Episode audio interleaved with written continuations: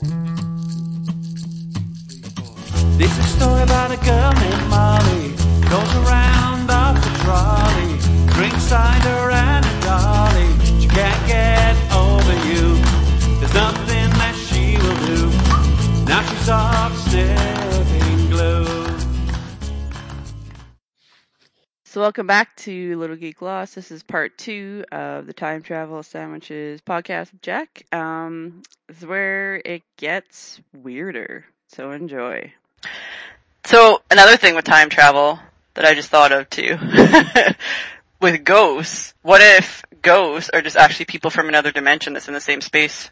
That that is one of the few theories that would actually make sense. Because Uh, that's the energy, right? So it's existing in the same space.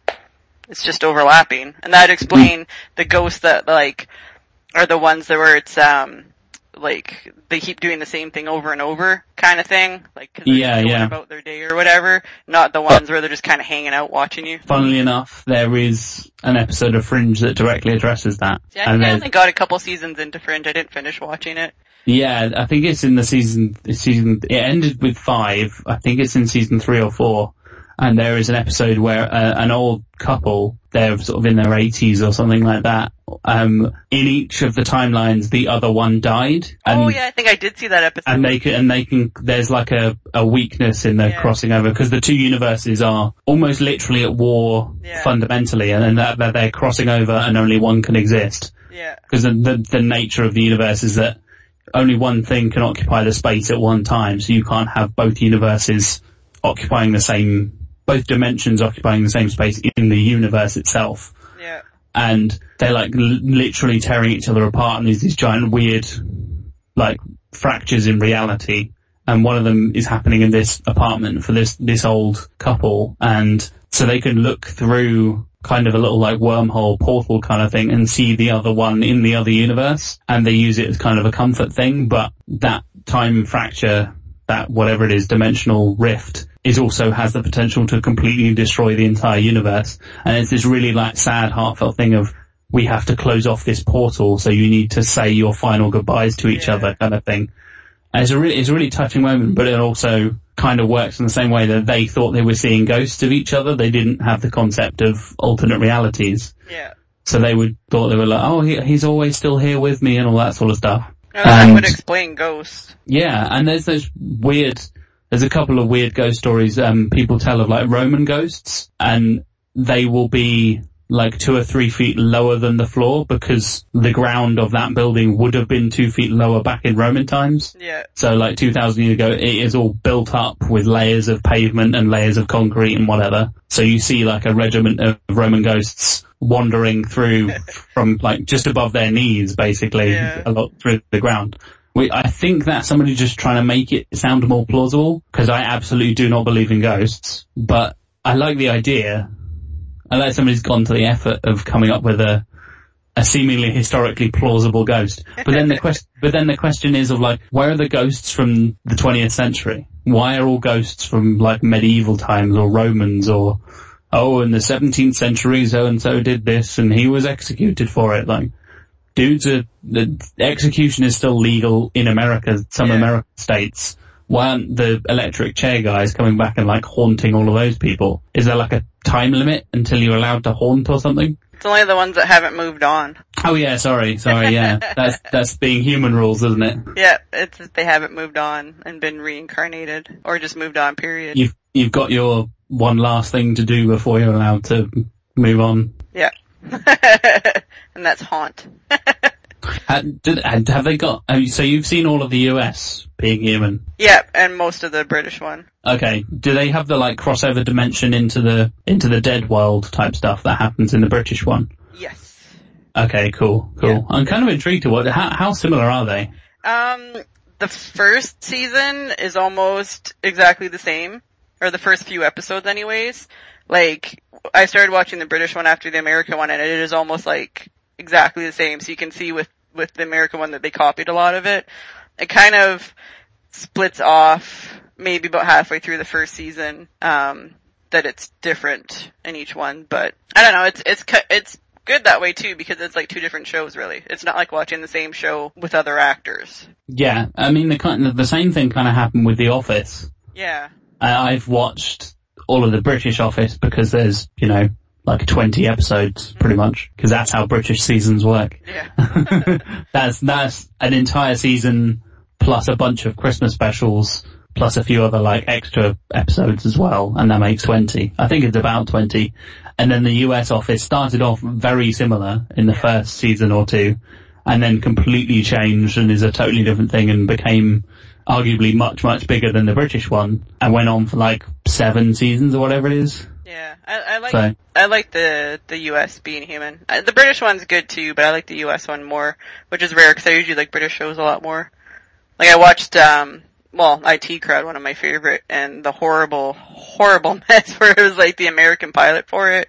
Oh god, yeah. Oh. They did an American version of a, of a show here called Spaced as well. Oh yeah, which is the first thing that Simon Pegg and Nick Frost, you guys will probably know from Shaun of the Dead, World's End and Hot Fuzz and all that sort of stuff. yeah, Uh, and Edgar Wright as well, that was kind of his first directorial, um, debut as well. And they tried to do an American version of that and didn't get the permission from Pegg, Frost or Wright and made a pilot and it was fucking terrible. uh, Then they consulted the original guys, showed them the pilot, and they were like, "No fucking way, that's terrible. What are you talking about?" that's how IT Crowd was. It was uh the dude from Community was um Roy, but Moss was still Moss. so it was just like it, it was stupid that way. It, oh, it was just horrible. That and Ross and or Ross, Moss and Roy are just they what like who they Mo- are. Moss and Rachel. yeah, That's a crossover I want to see. that would be interesting. I know that uh, when I introduced my friend to it, and she doesn't really like. She's never worked in an office because she's always been a chef, so she doesn't get a lot of office humor. But she loved IT Crowd, especially the one where uh, Moss goes to toss in the coffee and it's the full coffee. And that's like her favorite thing. She's like, or he's like, "Oh, I tricked you. That was the empty one." and he's standing there with coffee all over himself. But definitely the the first episode where he's sitting there and letting the phone ring and yes, interviewer from the past. I, I know I I basically live IT crowd and ask, have you tried turning it off and on again? I have a cup from Think Geek that says on it, have you tried turning it off and on again? of course you do. And I specifically walk around with that mug to people's offices.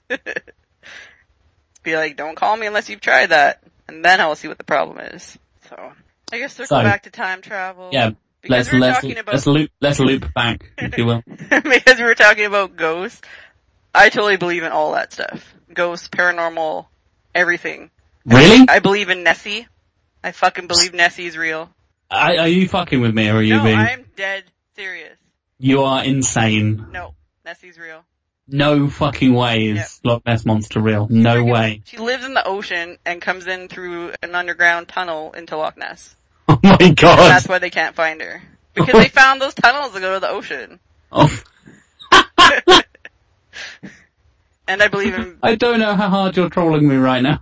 No, I I am being dead serious. You can ask anyone that's ever known me. My friggin' husband thinks I'm ridiculous too. You're you're a cryptozoologist, Yes, I believe in all that shit. like big Bigfoot and fucking Yep. El, El, Chu- El have, Chupacabra. we have a Canadian version of Nessie that lives out in BC called Ogopogo. What the fuck? It's in uh, Okanagan, BC, and my aunt lives there, and it's called Ogopogo, and it's the same sea serpent. It's the same thing. It's that dinosaur that just still lived because they found, was it, um, coelacanthus? Is that it? The fish Yeah, yeah. that they found, and it was the dinosaur fish. So Nessie just comes and hangs out in Loch Ness, and then she goes and chills in the ocean. and I am being dead serious. I believe in the Loch Ness monster and I- Bigfoot I'm- and Yeti I'm what? Oh my god. and chupacabra. Chupacabras are just like dogs though. They're just like wild dogs. It's just a jackal that eats goats, right? Yeah. Yeah. Well, same as there's, um, they're like, oh, there's this giant cat that's roaming around England and they show like video of it and it was just like a freaking jaguar. Yeah, we don't have fucking jaguars here in England. That's a big deal. I fucking saw one of those. There's a friggin' kangaroo that lives out in the bush where I live because some crazy ass dude decided he was going to import two fucking kangaroos And Yeah. he came out of the truck and the fucking male one just bailed off into the bush and ran out in Well, the that- bush. That's not the there's same as that's not the same as cryptozoology. Kangaroo is a real thing. But it'd be the same with the cat. In England, someone probably just fucking, Absolutely, yeah. It escaped from one of the local zoos. yeah. It, it was here. It was in Norfolk. Yeah. And my dad and I were walking the dog and we saw this giant thing Yep. off in the off in the distance. I assume I'm sounding like a crazy person here, but you've already sounded way more crazy, so I can get away with it. yeah. um, talking of cryptozoology and stuff, have you read a um, a comic called Footprints? no. It's really, really good. It's written by um, Joey Esposito, who does the um, IGN. He used to be IGN's comic book editor. He's now a, a full-time comic writer, and he's host of the Assemble After Dark podcast, which is a really good nerdy podcast for anybody out there. Um, and it's Bigfoot as a like a noir detective That's awesome. and he's existing, he's existing, it's kind of like Fables in that he's existing in the real world, and he just like shaves a bit more and wears a, a, a, a big like trench coat and a hat and just pretends to be Oh, a, he wears a a hat that I'm, I'm buying that. it's a I very wanna see hair, Bigfoot in a hat. he's very hairy, well it's like a noir detective kind of hat thing, it's awesome.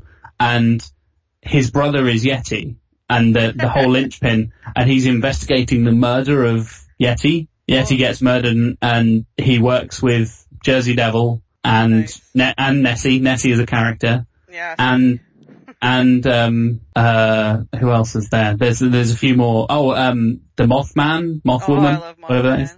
Mothman. Mothman, yeah, uh, that's the thing. And it's fantastic. Uh, volume one's already come out, and I think he's he kickstarted volume one. I think he's kickstart he recently kickstarted a like one shot sequel to it as well. And you can pick it up on Comixology for like pennies, pretty much. I think it's like ninety nine cents or one ninety nine for four issues of comics, and it's fantastic. And if I'll you're into if you're into cryptozoology, cryptozoological creatures, then I highly recommend it. Mothman is actually really good. I love the movie. There was, um, The Mothman movie scared the shit out of me. That was awesome, and it was so funny too because it freaked my husband out the whole chapstick thing, and my dad he used to call my husband before we lived together, and he'd leave messages on his answering machine that just said chapstick. and he'd like, I'd be sitting there laughing. My dad's like, he'd just call my husband and like just leave the messages on his answering machine and laugh to himself. And it was so awesome. But yeah, I love the movie. There was, um, a documentary that was on Netflix and I was actually super mad because it was like three hours long and they didn't even talk about Mothman until like the last half hour. Was all just about, um, the native burial ground or whatever it was in South Carolina or North Carolina or wherever it was, the one where the bridge collapsed, and how like the ground there was um a native guy that had gotten murdered and he like cursed them or whatever, and then that's where it came from. of course. So it was like a whole big thing like that, but he didn't even get to Mothman until like the last half hour. Best documentary that I have seen on Netflix, um, Resurrect the Dead, and it's about the Toynbee tiles. And it's like in, I want to say New York, but someone was leaving like, like laminate floor tiles, and they'd write shit on them and like leave it on, in the streets, just randomly like on sidewalks and like actually like in the middle of intersections and stuff. And it was about how, um, what was it? Space Odyssey 2001, where the guy's like reborn at the end and goes to Jupiter. Yep. And it was like this whole big thing about how we will be reborn on Jupiter or whatever. So there was like these people who were just trying to figure out who was leaving these tiles all over New York and stuff and like it, totally investigating the thing. But it was such a really good documentary. I would definitely check that out if you like documentaries. and What's, it stuff. called? Um, it's called Resurrect the Dead or Or Resurrect the Resurrect, Dead, okay. Dead, something like that. And it's about um the Toynbee tiles, and it's like T O Y A N B E E, I believe. Um, but yeah, it was super cool, like one of those weird mystery things, and I love all that weird, weird mystery shit. Like I love well the whole cryptozoology thing. I watched um, oh, fucking stupid show. No, I can't remember it, and I don't want to Google it because my computer's far away. Come be where I am on the couch. But it was the dude. His name's Josh Gates, I think, and he'd go around the world and investigate. Um, oh god. this like spots that were supposedly haunted or whatever. So they'd go with their crew and they'd set up cameras and stuff and do overnight, you know, things and check shit out. It's not like the stupid Ghost Hunter guys, but it was like The Destination Truth. Yes, yes. That was a good show. Because he was always like, oh no, it's actually like this animal or this thing and kind of disprove them. I, I didn't like that they only spent like one night there. I thought they should have spent more time. But it was just kind of cool because there was one where it was like the forest in Romania where it's this big circle where nothing grows. And that was the one where like one of the dudes and his crew actually got kind of like attacked by something. And they went back there for another episode. But I like watching shit like that. And then every once in a while I get a kick at work or I'm just gonna start looking up like general unsolved mysteries of just weird shit. Like there's um I can't remember his name either. It was like some dude that was found on the beach in the States and he had like just this part of a like book with him and he didn't have any other like ID or anything. And like they never found out who he was. And it was just strange shit like that. So I just get bored once in a while and look up random shit like that online. And then I'm like, me and my friend are gonna go out and just start solving unsolved mysteries. because I get bored and I have ADD. I just get obsessed with an idea for like a short period of time and then move on to something else. But yeah, I totally love all that shit. Ghosts, friggin' aliens. Aliens scare me. they weird me out. I worry about you, Mandy. As an as an astrophysicist, you have nothing to worry about from aliens. How can we be the only living things in the whole universe? We alright, as an astrophysicist, I totally agree with you there. We are absolutely No way that's, that's definitely not the only things out here. There is no fucking way. Uh, guys, go and Google the Drake equation. It's really dodgy, kind of almost pseudoscience, because it comes up, it's lots of estimations and, and rounding of very important numbers, but it kind of gives you an idea of the possible amounts of like civilized cultures in the universe. You basically get like the number of planets in solar systems that are you know, of reasonable temperature and distance from their suns and things like that that could house life. Multiply that by the amount of them in the galaxy, multiply that by the amount of galaxies, blah blah blah blah. And it's all these, it's very rough estimations and things like that. Yeah. But it always gives you a fucking huge number. And uh yeah, I totally agree with you. There is definitely, definitely other life out there in the universe. Almost certainly. Just for the sheer amount of other Yeah. things. There has to be. But there is no fucking way that aliens are just hanging out with us right now. Or that they come and visit us and hijack hillbillies and Probe them. probe their asses. But how is that any different than when we take like lab rats and we go out and grab lab rats and stick them in little lab and you know bins or whatever and like poke them with electrodes and shit? How is aliens abducting people Yeah. and doing experiments any different than us doing that to lower life forms? I totally agree with that. If aliens show up and they have like faster than light capabilities or intergalactic travel, they are so far advanced than us. We are basically cockroaches to them and we will just be used for experiments and going to get cheese through mazes Yeah. and, and they will just fuck us and probably literally fuck us and do whatever they want with us. So, So by that it- reasoning, they could be abducting rednecks to probe them. Why would they be abducting rednecks? Why is it always in, insane, really stupid, like conspiracy theory believing rednecks? Because What? the aliens know that no one would believe those rednecks. That if they Um, like went and abducted like Stephen Hawking, people are like, okay, And he comes back as like a cyborg. yeah, they're like, we believe this shit now. But That they would be abduct fucking awesome. like, you know, Billy Bob from South Carolina. no one's gonna believe him. They'll just be like, you got drunk and drove your car off the road. We don't believe you. I think that's why. They know that they're lower life forms. So back to time travel.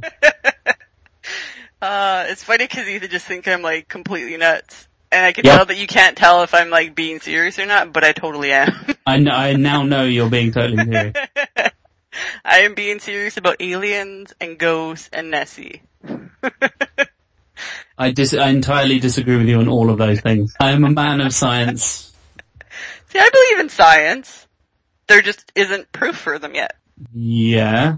We didn't know that there like was space and planets and shit, and people are like, "Oh, you guys are crazy that there's planets," and you think that the friggin' That know, is true. But we Earth have revolves su- around the moon or whatever. we have sufficient like technology, in my opinion, that we could find a fucking giant dinosaur in a fucking lake. No, she's tricky. She's tricky. She doesn't have a concept of us using sonar and stuff. Like she swims out to the ocean. You don't know what's at the bottom of the ocean. That's true. We don't know what's at the bottom of the ocean. Yeah, There's giant, there's colossal squid and shit. I know that. I know that much. because there Fucking what the giant mega squid shark versus now giant octopus. colossal Squid. Exactly. So What do we? What? Where do we go past? Like, if we find an even bigger one, what's past color? Like Titanic squid, super colossal giant squid. ultra mega squid. exactly. With laser beams. Yeah, ultra squid three thousand. yeah. Have you seen Have you seen Sharktopus? Of course, Sharktopus was awesome. starring Conan O'Brien. Yeah. I love those movies. I don't believe in those. Oh, now you don't. Now, That's where now I draw who's the the crazy line. one? I don't You believe, don't believe in mega mega shark versus giant octopus, No, but I believe or in Nessie. um Croc Croczilla versus Gatosaurus, or whatever it is. yeah, I don't believe in those. Well, you're missing out But I believe in Nessie. Because why is there one in BC that's the same thing? because people are superstitious and crazy. And, And we didn't are- we are- about yeah, colossal squids. we're genetically programmed to be scared of giant things that can kill us, and we don't want our children drowning in lakes and stuff. So we tell them there's giant, big, scary things that will kill them, so they don't go drowning in the lake. But there was like the giant squids, and then they found colossal squids. So Yes. there could be We- really we big established uh, giant stuff at the bottom of the ocean, and that's where Nessie Yeah. lives. But not in a lake. But she doesn't live there. She just comes and hangs out. It's like her vacation home. what the fuck? but they found tunnels that go. No, they didn't. Shut up. They did. I watched the thing on it. They found Yeah. tunnels that go to the ocean. Oh my god. Why can't she just swim out and go to the ocean? I'm, I'm, I'm currently looking on LochNessInvestigation.com slash tunnels. Look, I'm gonna go and get a grant, and I'm gonna come over there, and you're gonna come with me, and I will prove you wrong. I'm gonna apply for a grant to find Nessie. there is tunnels. There was a thing. I'm looking it up right now and it seems bullshit. No, there was like a documentary. They found tunnels and they didn't know where they went. They figured they went to the ocean. Mm, Why wouldn't there be tunnels that go to the ocean? why would there be? Because, like, all the land used to just be one giant piece of land and then it split. So then there would be tunnels that go to the ocean. Can I, can I refuse to comment on that? there is tunnels though from Loch Ness that go to the ocean. There was a documentary and they found them and that's how she gets out. And that's why they can't find her in Loch Ness. Mm, I'm now on nessie.co.uk. Uh, one thing I have noticed, all these cryptozoological sites look like they were built and maintained from 1994. Yeah, I know. There's actually a really good one though. It's um the Cryptozoology Museum or something in the States. Oh dear. And their site doesn't look old. but their stuff's mainly just about like Chupacabra and the Jersey Devil and Mothman and Bigfoot.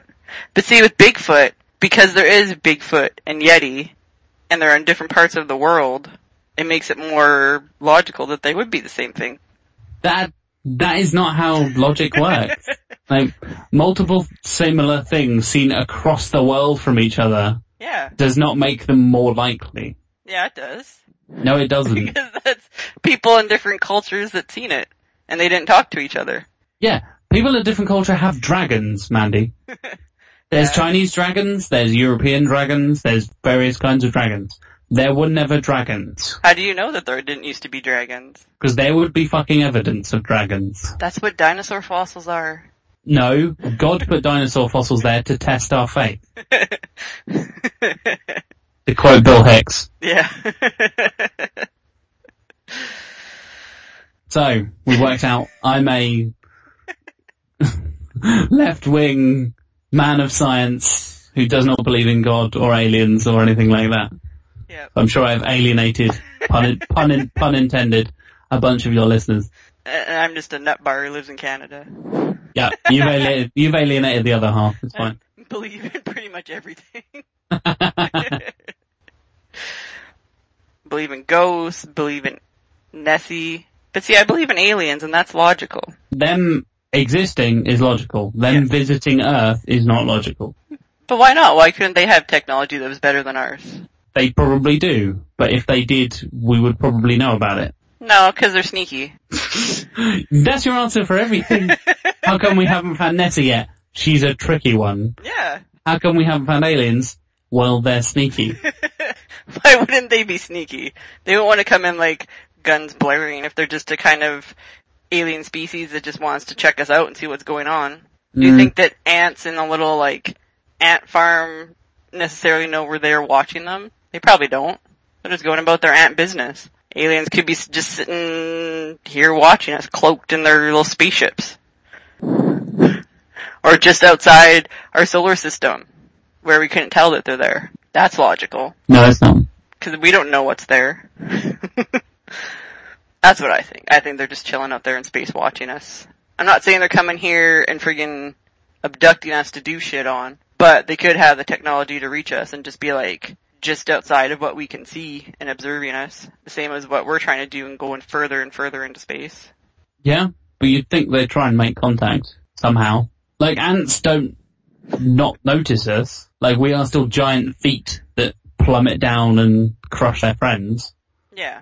They're still aware of our existence. But if the aliens have been observing us, they might not want to make contact with us because as a species we're horrible. I mean, yeah, but most species are pretty horrible. On our planet. Yeah, Maybe not another one. not necessarily, but they've reached like Star Trek levels of prosperity and just like universal happiness across the world. Yeah, so they're just watching us be horrible to each other and like, I don't want to fucking talk to them. So we're like reality TV for them is what you're saying. Yeah, they're just watching us slowly destroy This is like, we're a giant episode of Jerry Springer. Yeah. They watch us to make feel, make themselves feel better about themselves. There was some movie or TV show or something with that. The Earth- Truman Show? No, where it was like Earth was like a reality show to aliens. Oh, I'm sure there is, yeah.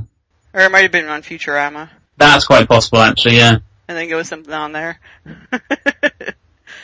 So, Back back to time back to time travel. What's, what's your all-time favorite time travel movie? um, I think Butterfly Effect. Intro, I was not expecting that. I don't, That's I interesting. don't watch probably like a lot that I can think of offhand. I think arguably the most fucked up. Yeah, I think that that's why, because it was just like, it was one of those ones where he's like, okay, I'm gonna try and fix this, and then every time he went back, he just fucked things up even worse. To the Uh, point where he had to kill himself. Good old Ashton Kutcher. Yeah. And then for some reason they made like sequels to it, which were just Oh stupid. like they do with everything. I Funnily don't know, enough, I've, I've and- never and- been and- like a huge time travel fan. I like sci-fi to a point, but it's more like space sci-fi usually than time travel. I, mean, I can't really think of too much. I mean, there's Back to the Future, right? Of course. Three kind of ruins all of that. the horrible cowboys. So I think probably, yeah, I think Butterfly Effect. I mean, when I think of like time travel and timelines, and I think that one just because it's one of those ones where he just made it worse, progressively worse every time he went back to try and fix things. yeah. Uh, another one that is kind of fucked up and also has a bunch of terrible sequels is Donnie Darko. Yeah. Did there mean sequels to Donnie Darko? Oh yeah. There's S. Darko, which is his sister, which is not played by Maggie Gyllenhaal. Weird. Completely separate spin-off thing, and it went straight to DVD, and it's fucking terrible.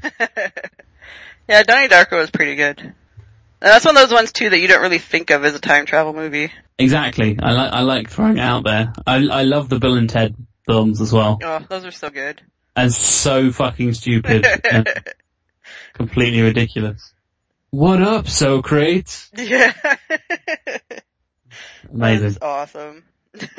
And that was the rare one too where the sequel was just as good. Exactly. Yeah. and Terminator, another sequel that is damn good. Yeah. Terminator 2, is- Terminator 2 is fantastic. And another time travel movie. yeah. Classic, Ar- classic Arnie. And see that one's weird too because it's more in the category of action. And I bet a lot of people that watch it don't think of it as a time travel sci-fi movie. That They think of it as just as like an Arnie action movie. I can see what they mean, but that's crazy. That's how I think that lots of people view it. What about, okay, how do you classify Groundhog Day? That's- As that's te- fantasy. Technically time travel, maybe? Yeah, but I think it's more like a fantasy because it could have just Yeah. been that he was just crazy. Yeah, and it's it's it's broken by love. So Yeah. not really science. Yeah, it's like some strange sci-fi rom-com combination. well, there's what that stupid one with Rachel McAdams or whatever, the time traveler's wife. Yeah, I hate that. I haven't seen it, but I just seen the previews for it. I can't stand romantic comedies.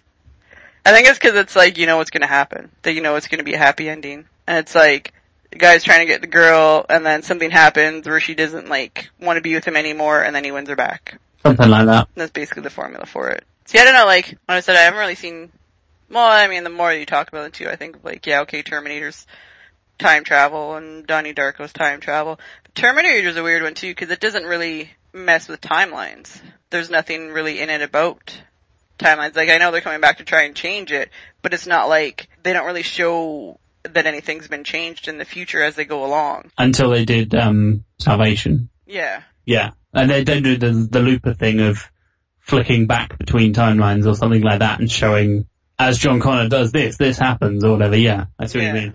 And circles back too, which is kind of funny because we keep talking about Christian Bale. so always come back to Christian Bale As all good conversations do. because he was in was it three? Yeah, Yeah, he's he's in Salvation. That's where the infamous "No, fuck you, you're fucking unprofessional, man." Him freaking out, Christian Bale rant. There's amazing. There's a fantastic remix of that. yeah. I've heard that. Mm. That's awesome. No, no, fuck, no, you're fucking unprofessional. No, it's so good, ridiculous. Yeah, that's definitely awesome. Here's here's one from my childhood that I forget is a time travel movie. Which makes no sense because it is. Flight of the Navigator. Yeah, that's true. I fucking love that movie. That was a good But movie. I, I think I love it entirely through nostalgia. I don't think it's actually any good, but I'm not sure. it's just do you remember it being good.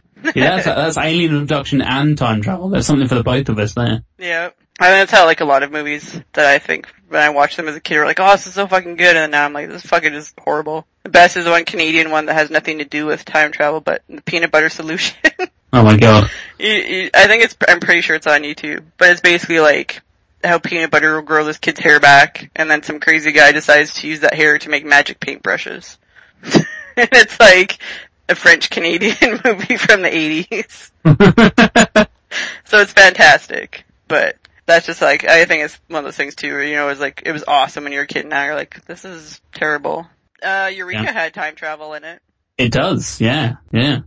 where they went back to the 40s and then it fucked things up and Yep. it changed it. But see, that was the one too where they could get back to their original selves. And see, that's the other thing too, this weird time travel. Okay, so say you go back in time. What happens to you in the present day? You're not there. Cause you went back in time. But when you go back in time, there's the two of you. So there's like the old you, and then there's the present you that's back in that timeline. But then there's the movies where they just send your consciousness back. Like Days of Future Past. Yeah. Which I actually just watched the other day too. But Great, that isn't it? Really good. that one's kind of strange too, because I'm like, okay, so Wolverine comes back to present day or whatever, and Professor X is like, oh, you know, welcome back or whatever, and Wolverine's like, oh, I can't, you know, I don't remember anything for the last 30 years. So was that Wolverine in the present time for those 30 years just a fucking zombie and going through the daily motions, or was it the old consciousness that got wiped out when he came back into his present day? It's, it's, I, I think it's like the Looper thing where it, it immediately affects the thing. It doesn't, doesn't mean he's been in a coma essentially for 30 years. It just, essentially is like a memory wipe kind of thing. Yeah, so his consciousness came back and then the old consciousness just disappeared. And that's why he Yeah. doesn't have memory of it, Yeah. which is strange. Yeah. Another, another great one, the Superman movie. Classic. So, yeah, Got some time travel in it. I'm not a fan of Superman. Just in general. Yeah, just in general. Fair enough. I don't like Superman. I did actually just rewatch the first two Superman movies a few months ago because I'm like, ah, I guess I'll watch I've As long as you don't want, they're basically the same film though. yeah, and As long as you don't watch Quest for Peace. no. That's one of the worst things I've ever experienced. But that's the thing too, right? So Superman decides he's gonna spin back around the Earth to go back in time when really he would just destroy the planet. Yeah, I have a I have a theory about that actually. Um, I love uh, for those of you who don't know Dr. Neil deGrasse Tyson is a wonderful, amazing physicist, astrophysicist. Uh, he hosts the Star Talk Radio podcast, and also ha- he's the host of the new Cosmos series Yeah. that they did recently. Um, and he talks about the effects of the Earth spinning around the other way. It actually makes no difference which way it spins, but the fact, the idea of it stopping and then turning is where it all goes horribly wrong. Yeah, it would If you stop- gravity. Yeah, if you stop, if it stops turning, then everybody basically gets thrown in the direction that you stop because that momentum's got to go somewhere. Yeah. That's the con- conservation of momentum. If you stop something, you are absorbing the energy. So if you stop something, everything on Earth moves like a thousand miles west. Yeah. Everything, like tectonic plates, everything just shifts and including humans. So we would all go flying, I would go flying into the ocean, basically, and it would be unpleasant. But the theory for Superman spinning the world back around is that he is not actually spinning the earth himself. He's flying around the earth and turning back time, and that causes the earth spin to, so the actual spin itself is a way of showing that earth is going backwards in time. Yeah. It's not physically spinning the other way. He's not making it, like turning it with his momentum. He's turning back time somehow, who knows. But, and then the, the earth happens to spin the other way because it's undoing the previous 24 hours. For movie effect. Yes. another, another classic that is often not thought of as time travel, but is Planet of the Apes. Yeah. I guess technically it is. Yeah, no, no, technically it absolutely is. Well, yeah. the, I mean, ape, 'cause- the apes come from the future at one point. yeah. In the third one? What, the Battle? No, Battle 2, isn't it? Return of, Return. or under, yeah, Return is when they travel back in time. They literally blow up Earth, and that's why they travel back. But, I mean, literally blow up Earth, not, not kind of destroy it like we're doing to the environment. Yeah.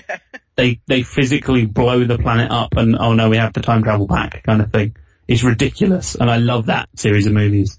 Have you seen uh, Dawn of the Planet of the Apes yet, by the way? No, I haven't seen the new one. I wasn't a big fan of the first one. Mark Oh, Rise is good. Dawn is much better. See, I like the old ones because they Mark have Wahlberg? cheesy sixtiness. Yeah. James Franco.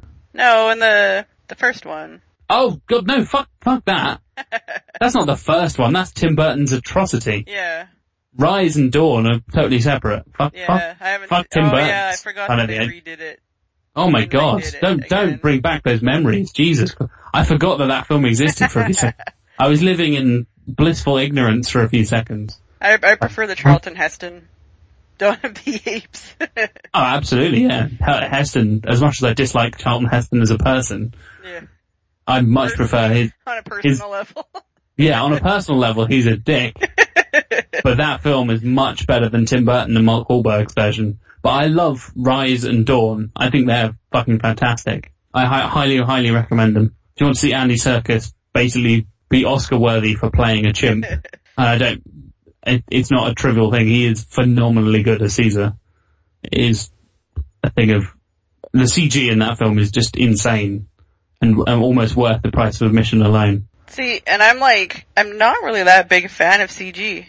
I prefer movie effects to be movie effects and without animation. Absolutely. I agree with you. Like I prefer makeup over. Oh yeah, f- physical effects are almost always better, but this film does CG. There are there's an orangutan character called Maurice, and there are points where I'm convinced it's a real orangutan.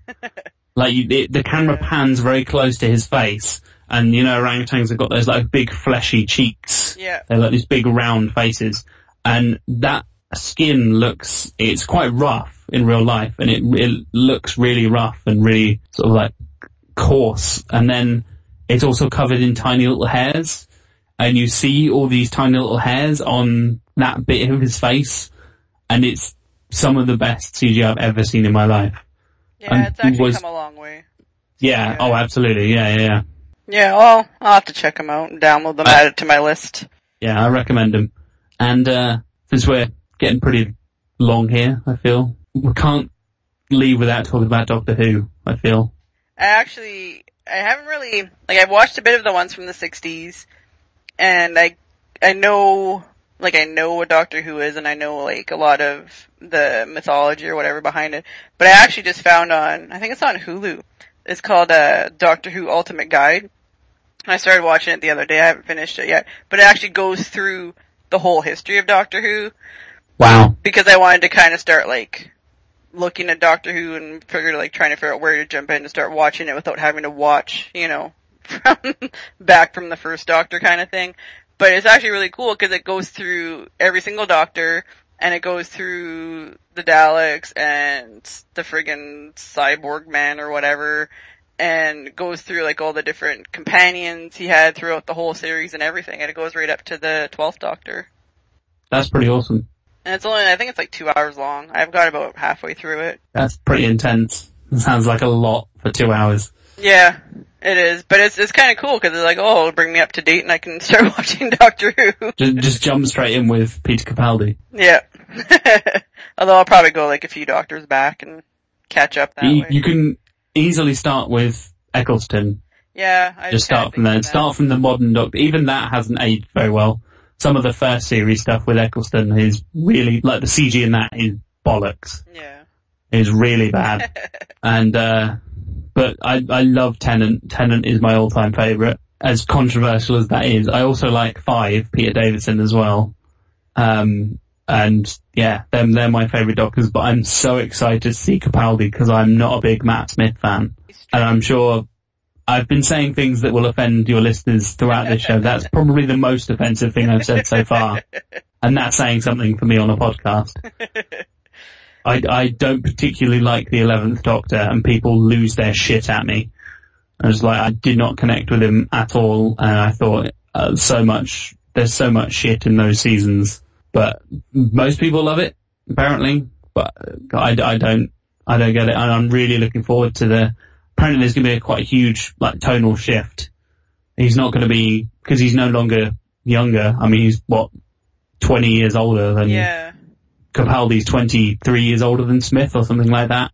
And wasn't there a thing though too, like, how he was only supposed to last like through 10 regenerations or something? That is 13, yeah. He can regenerate 12 times to have 13 different incarnations. Yeah, so then this would be like the last one. Uh, yeah, you need to catch up. They've already explained this. this, this is actually, this is actually, well, huge spoilers if you haven't seen the Doctor Who Christmas special from last year, from 2013. This is all explained. Um, there is another incarnation of the Doctor played by John Hurt, who is in between eight, the Doctor Who movie. You could watch the Doctor Who movie actually, that's quite good, with Paul McGann. Paul McGann's fantastic. Um, and that directly leads on to Christopher Eccleston, but they plan to do a lot more with the eighth Doctor, McGann, but they didn't have a budget for it or whatever and it fell through. And instead, they just kind of left it and then rebooted it like 10 years later, 20 years later, wherever it was. Um, and in between there, it's kind of hinted at that Christopher Eccleston's ninth Doctor is the guy that survived a thing called the Time War, which is this big thing between the Time Lords and the Daleks that basically changed the universe as we know it, and it's this big cataclysmic event essentially. And it's kind of hinted at that he's the the remnant, he's the survivor of the Time War because he's quite dark and quite brooding at times, and he you can see the sort of Eccleston's playing it very differently to sort of the chirpy, cheeky doctors of the past. Yeah. And in the Christmas special, they introduced a character called the War Doctor, played by John Hurt, and he is the essentially the regeneration that he must be to fight in this war. So that adds another one. So actually, Matt Smith is the last one. He's the 13th Doctor, technically. And at the end, which really kind of pissed me off, they don't really explain it, but he, the Time Lords magically grant him another set of regenerations. So it starts over. Yeah, they've done this to um, the Master, which is his main like arch nemesis, who's a fellow Time Lord. He's had different sets of regenerations as well. He's given them up before. He's properly died before and then come back for no apparent reason. All sorts of crazy shit. And so Capaldi is technically well, he's technically he's sort of twelve. He's also sort of a brand new Doctor set, but he also directly regenerated from Smith. So it kind of doesn't make any sense, but it's awesome. I think that that's like one of the coolest things they ever did for a show too, because it's so easy to be like, okay, so we're replacing the main guy. Yeah, this is why he's just regenerating to another one. So Yep. like that's why the show's been able to be on forever, and Yeah, what, that's why it's the longest running sci-fi show of all time. and it totally like can make sense for replacing the lead actor because like, oh nope, just regenerated. You know, I mean, no other shows Yeah. you can really replace the, the lead actor and keep the same character. Which Exactly, is the other yeah. Playing it. I mean, you can even maintain, we're going to see this, we haven't seen this very much so far, but maintaining a companion throughout a, from a transition from doctor to doctor. Yeah. That happens quite a lot in the early ones because he would be out on a mission with one of the companions. He would get shot or killed or whatever and regenerate like mid episode Yeah. or whatever, which never happens now. They have a huge, massive, cataclysmic Christmas episode thing that is horrendously spoiled by all the teasers and stuff. Back in the day, we had no idea. I say this like I was alive in the 60s, but when I was growing up as a kid and watching these, I didn't know, you know, um, Peter Davidson was about to turn into Colin Baker. I didn't know when that was going to happen, and when he genuinely died and his face changes, it kind of blew my mind. Whereas now, they announced Peter Capaldi like 18 months ago, Yeah. before Smith was even finished filming or anything. It's ridiculous, and I, I would have loved, because there's an amazing moment in that Christmas special where you get a glimpse of Capaldi. It's the first official glimpse of him as the Doctor. It's just his eyes. And if that was the reveal, I would have lost my mind and just had an nerdgasm and freaked out and like, this is the best thing ever. But they hyped it up. They had a whole like hour long special of people, random celebrities just talking about Doctor Who and stuff. Wow. And then finally, the next Doctor is Peter Capaldi. And he had a little interview and that was it. I was like, just leave it as a teaser. Keep it, in this day of internet and paparazzi and stuff, you, there's no surprises anymore. No. And that, that upsets me. Everything gets spoiled. Exactly. See, that doesn't bother me. I don't mind spoilers. Sometimes I seek them. Oh no, you're not, no! Ah, you're one of those people. For some Uh, things. Free on the Intercomics podcast, she is, she will outright spoil things for other people and she goes out, she will like, before she goes and sees a movie, she will read the Wikipedia article that details the plot. There's Cause she, um, do, cause she doesn't like surprises. See, she'd like the site. It's called themoviespoiler.com. And it's That- like uh, just a listing of movies and it's the whole movie, basically. Why would you do that? That doesn't make any sense. I do it for some movies or if like I haven't seen it and I'm like, I don't know if I want to watch this or I, I want to know what it's about but I don't actually want to watch it. But if it's something, if you're something you're you're genuinely interested in, like, well, what's a movie you're in, you're excited for at the moment? Go, episode, episode seven. You excited for episode seven? Um, No. I kind of am, but the last three kind of took that away. Like I was Yeah. for Phantom Menace and I was like, oh, this, this is what it is. There's an amazing, amazing uh, quote from. Uh, we're going going off on a Star Wars tangent apparently. Um, Peter Serafinowicz, who's one of my favourite British actors, he does the voice of Darth Maul Oh yeah. but he, he's not the, the body actor. He just does the, he just does, just does the, at last master, we will have our revenge, that moment. Yeah. Um, and he went to the premiere. He didn't get invited, he didn't get tickets, well he did get invited, but they didn't buy any tickets for him or anything like that. He had to fly out to America, buy his own flights and everything. But he thought, fuck it, I'm in Star Wars. I ha- kind of have to go. Yeah. And it was the first time the whole cast had sort of sat down and watched the whole movie. And about 30 minutes in, everybody starts kind of looking around and going, this is really bad. Yeah. What did we make? How did this? And you see like, you apparently see like Ewan McGregor look at Liam Neeson and go, well we were quite good. What else happened?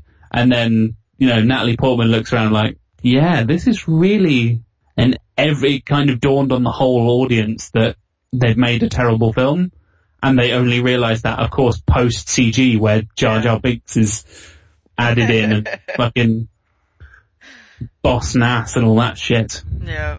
Yeah, um, well, I was really excited for Guardians, and I went into go. that actually not knowing anything about it. There we Um, go, that's better. My husband had started reading, the, he got the trades, I think, a couple months ago or when they came out or whatever, and he was starting to, just starting to read them.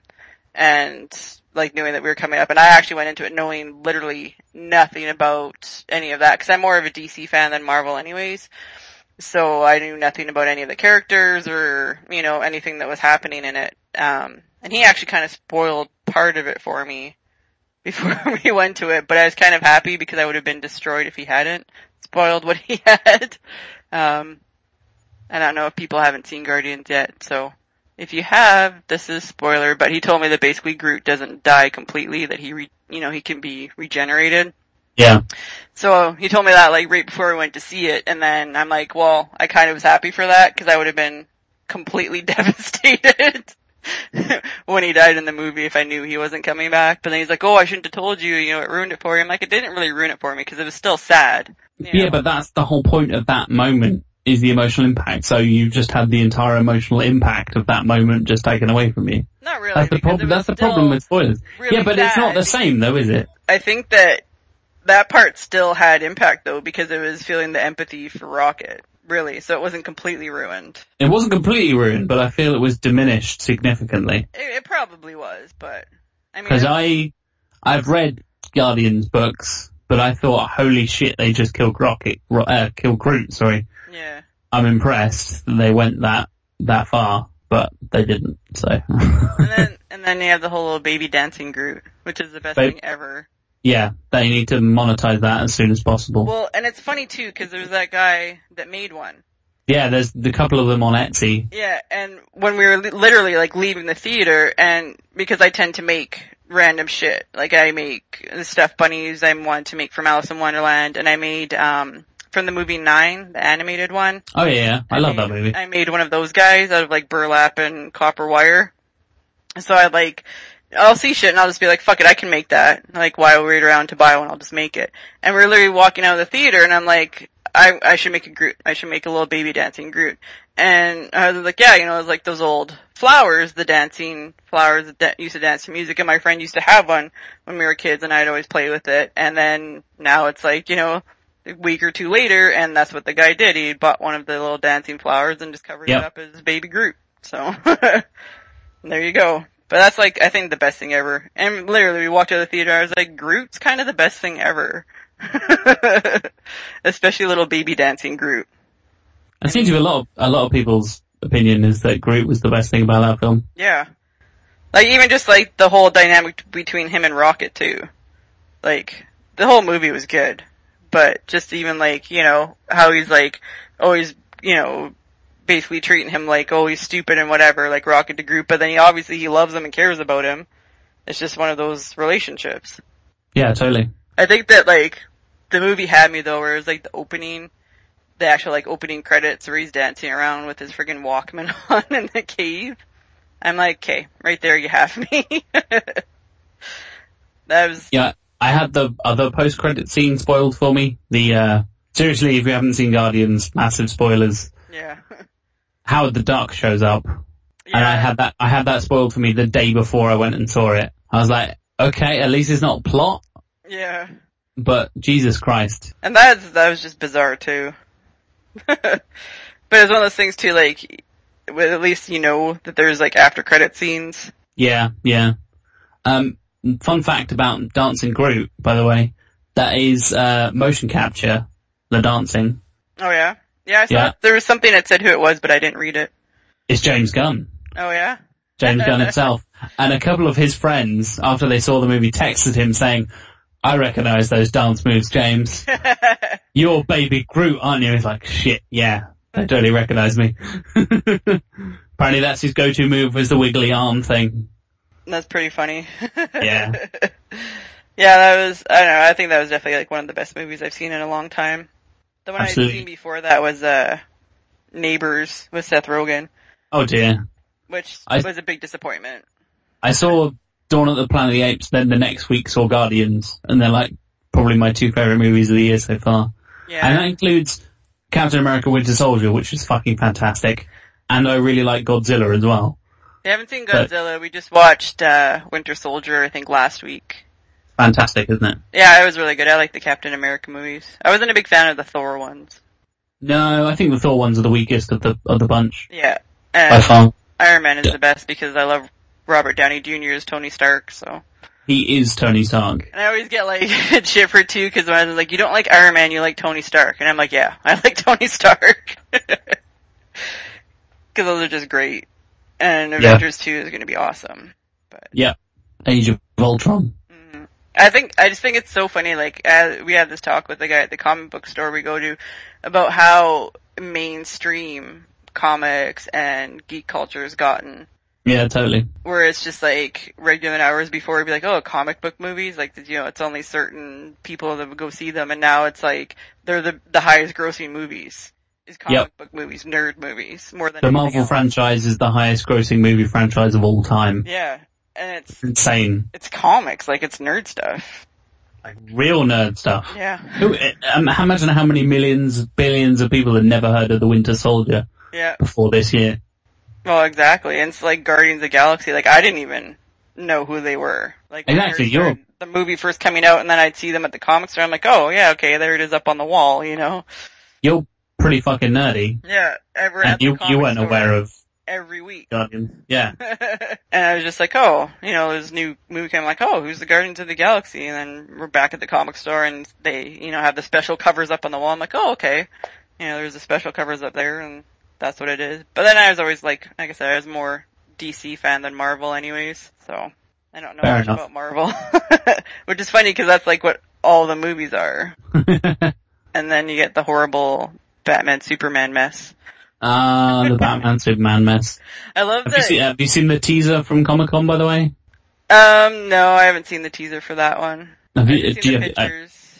oh, you you know about it then? Good. Yeah. Yeah. But what's funny too is like just the promo picture recently, like in the last couple weeks with uh, Ben Affleck as Bruce Wayne. Yeah. Like, oh, here's a picture of him as Bruce Wayne. I'm like, it just looks like Ben Affleck. It's Ben Affleck in a suit, in a shirt and tie. Yeah. Right. really, I'm like, oh, I went to. Ben Affleck's grown his hair a little bit and Yeah, shaved. I wouldn't have Great. able to tell what that was. I would just be like, oh, it's just Ben Affleck. And they're like, oh, it's him as Bruce Wayne. I'm like, oh, it's If they'd if they'd have said that's like a paparazzi candid picture, yeah, I would have been like, wow, he's a snappy dresser. yeah. I'd be like, oh yeah, it's just Ben Affleck being Ben Affleck. Like I know there's all the people that are like, oh, it's gonna be horrible, and how can Ben Affleck be Batman? But then I'm also like, yeah, but that's what people said about Heath Ledger. Like, well, my my problem with the current DC cinematic universe is definitely not Ben Affleck. I like Ben Affleck. My problem is Zack Snyder and David Goyer.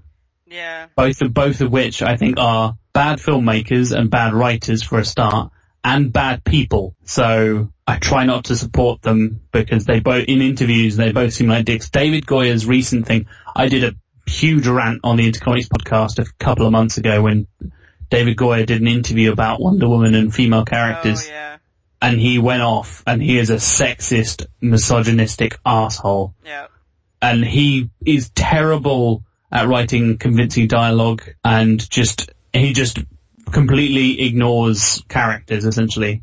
Like the Man of Steel could be any character. It's not a Superman movie at all. it was just strange. Yeah. Yeah. And he does that with everybody. He was talking about another um oh he yeah, he was talking about using Martian Manhunter, who is another member of the Justice League, Yeah, who is probably the weirdest, wackiest member of the Justice League. yeah, and and he was saying, "Oh, there's no way we could call him Martian Manhunter. That's such a stupid name. We'd have to just call him Manhunter or something." Like, you can't just change fuck. his name. fuck you, David Goyer. You didn't even call the guy Superman in Man of Steel. Yeah. You never call him Man of Steel either. You ungrateful fuck. I think the problem with the DC is having is they're trying to go too serious. Absolutely, And- yeah. They're taking themselves way too seriously. And Marvel is sticking to fun comic book feel, and I think that that's why they are doing so well, and they're cranking out movie after movie after movie in, Yeah. in the last few years. How Absolutely. many Marvel movies? And then they're like, like Batman Begins was good, Fantastic film. You know, and then you get to like the shit that was Bane. But I thought Dark Knight Rises was a piece of shit. yeah, like friggin', you know, you get to that, but it's even those ones like. It was good, and I can see Batman being serious and fitting the whole noir world because that's what it is. That's what Batman. But essentially is. Superman is not that. No, exactly. And they they did that fucking image of him standing in the rain looking upset. Yeah. I'm like, fuck you, I want to see Superman. He's the big blue boy scout. He's Well, the American dream. Superman is DC's Captain America. Yeah, Like, absolutely. The same kind of thing. They like, should be parallel. teasing him about his like, you know, American country upbringing and stuff like that, and being him being kind of a bit bumbling, and he's a bit bumbling. He's a bit stupid. Mhm. Like he's not the genius detective like Batman is. He's Yeah. not a he's not a super genius like I don't know Mister Fantastic or whatever. I'm- I'm jumping universes though I know, but Yeah. his defining characteristic is not his intelligence or anything like that. It's it's his his hope. It's his Goodness. his goodness. He's the definition of a person who was raised right. And Kevin Costner is a dick in that movie. Yeah. Yeah. He's like, no, don't worry about it. Kill those kids. Yeah. but I could save a bunch of kids. Is like, nah. No. They might they might tease you about it, or perhaps Kevin Costner, they'll see him as a superhero. Yeah, exactly. I Oh think my that god, why, it's, like, it's almost like he's a Superman. I think that that's why like the old Christopher Reeve ones were awesome because he he brought that to the character. Absolutely. Like I'm not a huge fan of Superman. I think that the character in general is just arrogant and annoying. But watching the old ones with Christopher Reeve and he's like bumbling reporter Clark Kent and you know he's Yeah. like oh you know I can't get the girl because I'm super you know I'm Clark Kent and whatever and it's just like that whole he brought the personality out of the comics to that whereas the new ones it's they're trying to make him into brooding Batman it seems and that's not what Superman is. So it was just Absolutely, definitely I, I agree. They're trying to turn everything into Batman and Yeah. it's pissing me off. And like, you know, even like with the Wonder Woman picture, like it's all dark and like brown shit, and then you see the recolored version that people photoshopped where it just looks awesome. Yeah, yeah. You give it the blue and the red and Yeah. stuff and you're like, oh, that's what Wonder Woman's supposed to look like. yeah, you're like, oh, I know what that is now. It's Wonder Woman. Whereas before it's like, oh, it's chicken like what Roman gear? Like, is this from the new 300 movie? what is this from? I think that that's the problem that DC is having is they're just trying to go too dark and serious and take themselves way too seriously. And Marvel capitalized on it right off the bat where it's Yeah. not. Have you seen, have you seen that, um, image of, uh, it's, it's like, thing? Yeah. yeah, yeah, yeah, yeah. It's the DC arguing with Marvel. Yeah. And DC's like, oh, we really want to make a Wonder Woman movie. We don't really have the audience to, hey, fuck you, have a talking raccoon in a tree. Yep. It's like, well, I don't know, maybe we could, I'm not sure if people will grasp onto like a female character, like, fuck you, Black Widow solves everything in the Avengers. Yeah. And it's just like, Marvel winning all the arguments and DC being like, uh, well, maybe, maybe we could do this thing and it's like, fuck you, we're making Guardians of the Galaxy. It's gonna make more money than Man of Steel. Yeah. Who- Fuck you, basically. Well, and it's so funny too, because like even if you go back to like, yeah, Heath Ledger was an awesome Joker, but if you made a movie where it was like a Marvel style Joker, where you go back to like where it's just the crazy, ridiculous Joker who's just a psychopath, and it'd just be like all campy and everything, I think that would be awesome. Absolutely. Instead of like, yeah, like Heath, Heath Ledger's in a completely different category for Joker. But making it like cartoony Joker would just be awesome too, where he's just got like friggin' poison pies and shit, you know? I think that would be something that people would pay to see. And then you can get Harley Quinn in there. Yeah, totally. but that's, that's why I think the, DC is trying to go way too serious with it, and that's why they're having such a hard time, and even friggin' Batman versus Superman mess that it's gonna be, obviously I'm gonna go watch it, cause it's Batman, but I think that it's just, it's gonna be one of those things where it's just way too serious, and it, it's comic book movie, it's, it shouldn't be serious. That's not what comic Absolutely. books are. Should be full of fun and ridiculousness and colourful characters. yeah. And that's definitely where Marvel capitalized on it. Yep. I mean, I'll watch Marvel movies, but I'll read DC comics. But uh, in my opinion, I think the 50, new 52 has the same problem. It's kind of, it's kind of whitewashed with being too, taking itself way too seriously.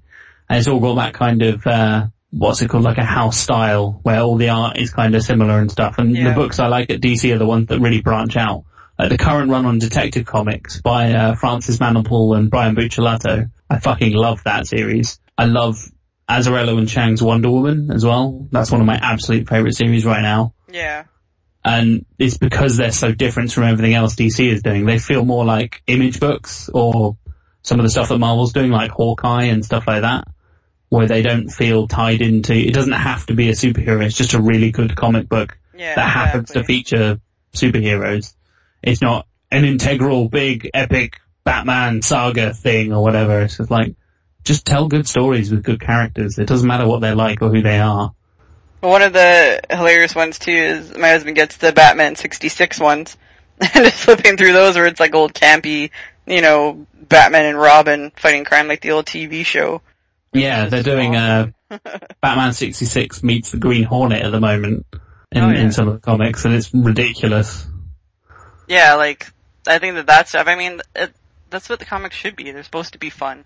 Absolutely, yeah, Not totally. supposed to be something that's like super serious. If I want a serious movie, I'll watch a friggin' horror movie or something, you know? Yeah, go and, go and watch a drama film. Exactly. I'm not gonna sit there and be like, oh, you know, I'm gonna go watch a Batman movie because I'm looking for something super serious. Exactly. Christian Bale Batman because I'll watch the shit out of that, but. Because he takes himself very seriously. and I have to say, like, as shitty as Dark Knight Rises as a Bane, I like, there's, um, the song on YouTube where it's like him rapping, or is Bane rapping, and that's just hilarious. Yeah. He's saying I'm Bane over and over in his weird Bane voice.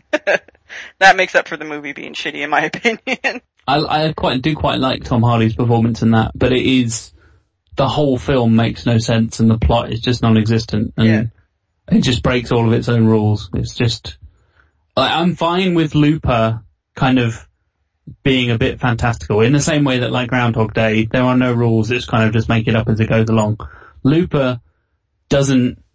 I mean, it does contradict itself a couple of times, but not hugely. It doesn't make a huge difference whether Bruce Willis fully disappears or whether he leaves his clothes behind. yeah. And that's just an extra little touch. Whereas Dark Knight Rises, like, fundamentally contradicts some stuff. They're so grounded in reality in Begins and The Dark Knight that it kind of constricts what can happen in Rises and really fucks everything up. And then they try and do something big and ridiculous, like, here's a nuke, we've got a nuclear bomb that can be only d- disarmed by one dude. Like, that's not how things work. Yeah, exactly. And then like, I guess obviously they're trying to end it because with him like taking off at the end and like, they're like, oh, Alfred's like, haha, there you are. you know, I see you hanging out with friggin' Wouldn't, Catwoman. wouldn't he be, what the fuck, Master Wayne? You Yeah. let me believe you died, and then you're just hanging out in some fucking restaurant in Italy. Yeah. Fuck you, Bruce. Well, that's just it, cause like, I grieved for you, you ungrateful little shit. he took care of him his whole life. Exactly. He's like, nah. And he's just like, peace, see you later, bye Alfred. Yeah. Not gonna tell you, not gonna tell you I'm alive. You raised me, you're basically my father, but fuck it, who cares? Yeah, hanging out with uh, Catwoman now. We're just chilling. Yep. Even though she never gave him a reason to even like her or trust her. Yeah. She betrays him like three times in that movie. And then does one thing good by shooting Bane. And it doesn't fit with anything in the universe either. No, no, doesn't make any sense at all. Oh well. but it's funny because we loop back around to Looper. Ah, we loop back around. Which is time travel. And time travel sandwiches. My friend was pretty stoked when I told her that our, their pod- podcast is going to be time travel sandwiches. She's like, you need to make time travel sandwiches t-shirts. I'm like, what would it be? Like a friggin' sandwich in a time machine? And then I'm like, I will make that. I will make a graphic in Photoshop for time travel sandwiches. Damn right you will. That'd be a good name of like, just a podcast in general, or a blog. Time travel sandwiches. I might have to start a new blog. All about the science in movies and things. Start a new Tumblr, and it'll just be pictures of sandwiches and time travel machines. Time travel sandwiches.tumblr.com. It's being a thing. I'm making it a thing. And it'll just be pictures of sandwiches and time machines. Absolutely. but not together. just separately. Cheese sandwiches and peanut butter and pickle sandwiches. Yep. so, there's a conversation Jack about interesting things. Uh, Time sandwiches, time travel, all that good stuff. Time travel sandwiches. Time travel sand- zoology, Comic book movies. Yeah, we really covered a lot of topics. Yeah, a lot of things. I think that that's, I didn't even have like real notes other than time travel sandwiches. So that worked out because we covered everything that I had written down. totally.